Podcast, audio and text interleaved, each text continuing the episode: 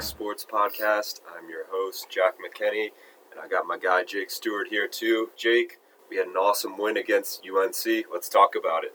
Oh yeah, it was it was such a great game. I mean, this team just seems relentless as of late. The ACC has been no problem, and we talked about it on our first podcast of the year, and even heading into this year, how the the real challenge would be the ACC games, and Wake has held their own. Jack, they won the game, and they won it pretty easily as well, ninety-eight to seventy-six. Jake LaRavia, I mean, he's a stud. Thirty points in that game. He, he looked like every shot was going in. Incredible, incredible. He's great from down low, definitely. A lot of talent playing in this game, Jake. You know, we have Alondes Williams on our side, projected second round pick. UNC, of course, as you know, they're always loaded, and this year they've got a great team.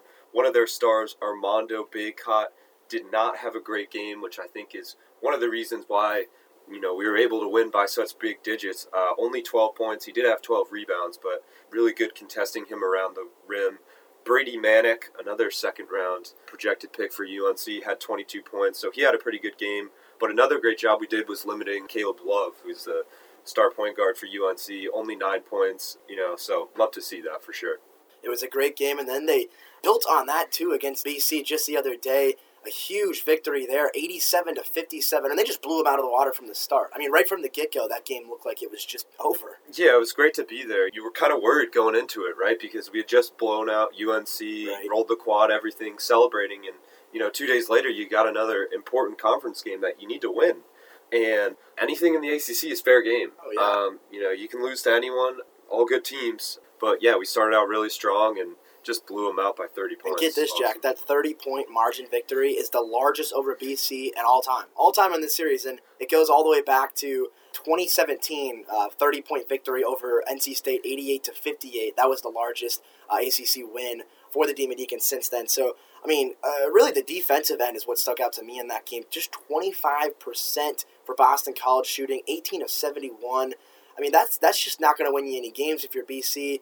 Uh, and, and this Wake Forest defense has just shown all season long. And give credit to Steve Forbes; he turned this program around. They, these guys, I mean, uh, we, we don't we know his coaching style from behind the scenes a little bit, Jack. We don't know all of it, but you know Yep. he gets in those players' faces. They want to work for him. They want to play hard, and they've shown it this year. Well, look, I know that Wake Forest basketball supporters can sympathize with this. With Danny Manning, we could not play defense. We had no defense whatsoever, and we would give up all these points, three, especially the The three-point effort defense. just wasn't really there. yeah, I mean, it was it was just awful, and it is so much better this year. And look, with all these conference wins, let, let's talk a little bit about the tournament. Why not? Right.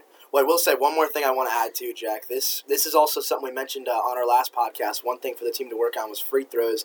They had a 91% free throw percentage at the line against BC. So, so they did listen to us a little bit. They took that to heart. That's something that they can continue to do well on, and, and they're going to need, just like you said, in March. Right now, a little. We're not Joe Lunardi, but we're taking this from Joe Lunardi. A little bracketology update. Wake Forest currently slated for the eighth seed to play Seton Hall in the first round of March Madness. Obviously, we're still a long ways from March. A lot can happen from here to then, but currently the second team in the ACC, according to Joe Lunardi. So we'll have to see how that plays out. Yeah, I mean it's it's interesting. and I think a lot of it is going to determine how respected is the ACC, right? Right. Because looking at that, I also saw I think Miami was also a six or seven seed, and we know Miami's a really good team.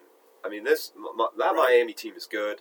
Duke is very good. I think UNC can make the tournament. Florida State's pretty good. So the ACC needs to get some more respect, and then I think maybe we can see a potential five seed And, projection. and, and three of those four teams you just mentioned, we play within three weeks of each other, actually. Two weeks of each other, excuse me. We play Florida State on February 5th, and then back to back games at home against Miami, and then at uh, Cameron Indoor against Duke. So uh, just a big test late in the season. We'll have to see if Wake can continue this momentum that they've had of late. We'll talk about the preview against Pittsburgh coming soon. Uh, Syracuse, excuse me. well, we do play Pitt also, but Right, right. Um, yeah, we do play Pitt uh, at the Joel, I believe, on Wednesday, which we'll Right. talk about. But um, yeah, no, I mean, there's no breaks in this conference, I and mean, that's why it's so huge. We were get, able to get the job done against UNC and uh, Boston College. right. But hey, let's take a trip to women's basketball. Why not? Let's talk a little bit about it. They lost to number three Louisville, sixty to seventy-two. So kind of still struggling those in conference woes. Obviously, you know number three Louisville. That's a very good team. So It's know. it's their sixth straight loss, but you know what, Jack? That's one of those ones where you'll take it. It was just 12 points, and they actually led 22 to 21 at the end of the first quarter, but they scored just four points in the second quarter. You, you can't win a game when you score just four points in a quarter. So, Yeah. but Wake did bounce back in that final quarter. Kudos to them. 23 to nine, the Demon Deacons outscored the Cardinals. And how about Jewel Spear? I mean, she Well, she I was seems gonna to say, be I was gonna say, I had a hunch. I had just a little bit of a hunch that every she had a good game. week, week in and week out. We seem to be calling her name. And 22 points uh, against Louisville, putting her over 650 points for her career in just 45 games played. That's just ridiculous, Jack. Yeah, I mean, it's just a, I mean, it's just an auto 15 points at least every game. Right. Well, Uh, speaking of 15, that that's her average to start a career, and that's tied for fifth in program history and the highest since Tracy Connor's 17 from 94 to 97.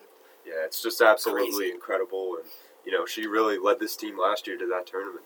And it's special to see that you know she stayed here and she's doing that again this year. We knew she was the, the best player. a lot of it team. is is based on those three pointers. I mean, she she can shoot from three. Everybody knows that, but what people don't know is that she just moved. Well, now you do know it. Is she just moved to seventh in Wake Forest history for three pointers in a season?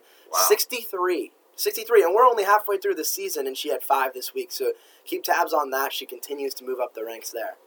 That's incredibly impressive, and you love to see it. She's only a sophomore, right? Yep. Yeah, Yep, just so a sophomore. A lot more time to crack deeper into that record book. But moving on, they also lost to Miami, sixty-six to fifty-nine. Tough loss. Um, another tough loss, which was at home this time.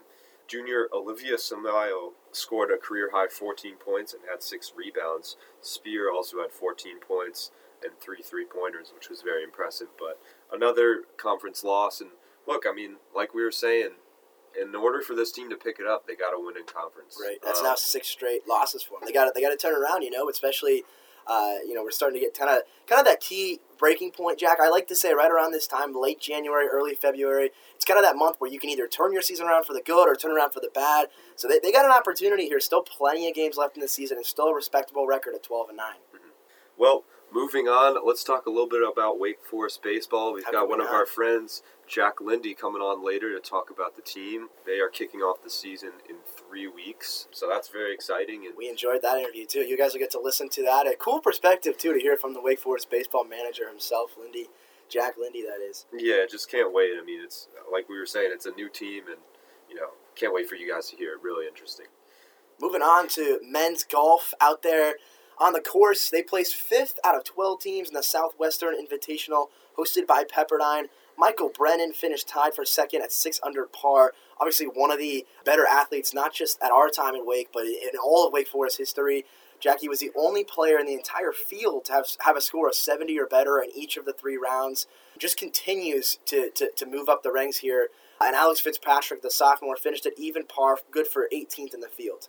Yeah, I mean, kind of the dynamic duo there. Um, You know, they're always going to put up good numbers. Right. Um, I mean, I mean, this is just incredibly impressive with Brennan. The The, numbers the, putting up. expectation is so high for him. You just expect him to be in the top five, top ten every single tournament. It's crazy. Yeah, so I mean, he's he's another product to look out for when you know when he leaves and we graduate. Um, you know, he's he, he might he's joining Webb Simpson and Zalatoris and, Yeah. and all those guys. Right. Of course, Arnold Palmer, but Right. you know, I mean, it's going to be cool to look out for him when we're older because he's he's special and that's clear. How about the uh, how about the men's tennis team, Jack? They hope to continue their perfect season this week with four matches. They defeated Davidson seven to zero and Gardner Webb also seven to zero. So it was looking great to that point. They extended their winning streak all the way up to thirty nine and zero in matches overall. What a start from them! Then they did lose one set to Charlotte six to one, but you know what? That's okay. That's that's a win. We'll take it. But the, the heartbreaker was that loss to Tennessee three to four. Yeah, yeah. I mean, you know, it's Tennessee obviously is number one ranked, so it was disappointing. You know, when you but when you see thirty nine and well, let me do the addition, forty five and one.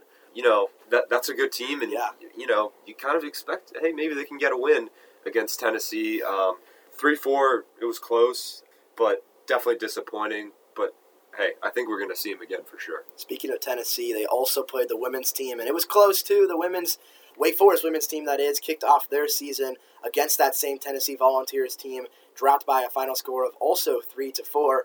Congratulations though to Caroline Campana, who won her match at the number one single spot, six to one, six to three, and, and two to six. So she won two of her three sets there. Uh, and then the team went ahead and swept Davidson seven to nothing. They get that first win of the season. Yeah, that was great. good. That was great. You also love to see your number one singles player win. Um, Right. obviously, the men's didn't have that, but really happy for her. Moving on to track and field, freshman Emma Soderstrom earned a first place finish in the high jump at the Hokie Invitational. She leaped 1.79 meters onto the final jump to join the Wake Forest all time performance list, tied with Nikki Caldwell at 1.79 meters as well at number two.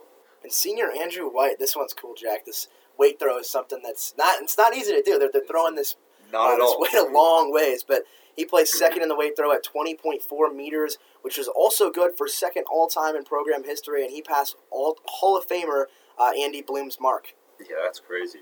Sophomore Thomas Skitchell, one of our own classmen, finished in fourth place in the men's shot put with an 18.25 meter mark. The women were led by Chanel Dawson, who placed in sixth with 14.71 meter toss. Let's move on to the previews. We'll try to go quick. I also know there's a lot of sports to get through this week. A lot of hype around it. Let's start with the men's tennis team. We talked about them after the, the UT loss, but they have a chance to redeem themselves. They'll play Michigan tonight at 5 p.m. as we record this podcast. Just, mm-hmm. you know, five minutes from now. It is a Friday, but a huge match as the Deeks will hope to get their first win against a ranked opponent. Then they'll take on either SMU or Notre Dame on Saturday. Yep, and the women's tennis will also be participating in a kickoff weekend uh, this weekend as they will travel to Raleigh. They're going to face Northwestern on Saturday and will either play the Wolfpack of NC State or Penn State on Sunday. And the men's golf team will play their second tournament of the spring season at the Seminole Invitation in Watersound, Florida, February 20th through the 22nd. Man, they're always just traveling to wonderful places. Why, why can't I be on that team? it's man? I hope I hope California, California, Florida. Geez. we're getting snow out here again this weekend. I'd, Oh, I'd love to go back to that Oh one. man, oh man. Women's golf will kick off their season, like we said last week, in Orlando, Florida, from February 6th to the 8th. Once again, we're really excited to see Rachel Kuehn kick off the season. And hey, they're also traveling to Orlando. That's that's not bad as It's a pretty cool place too. As well. and last but not least, the Demon Deacons track and field team is competing at the Razorback Invite and Bob Pollock Invite in Clemson, South Carolina today and tomorrow. Good luck to these guys, all these athletes participating this week. You're gonna love it.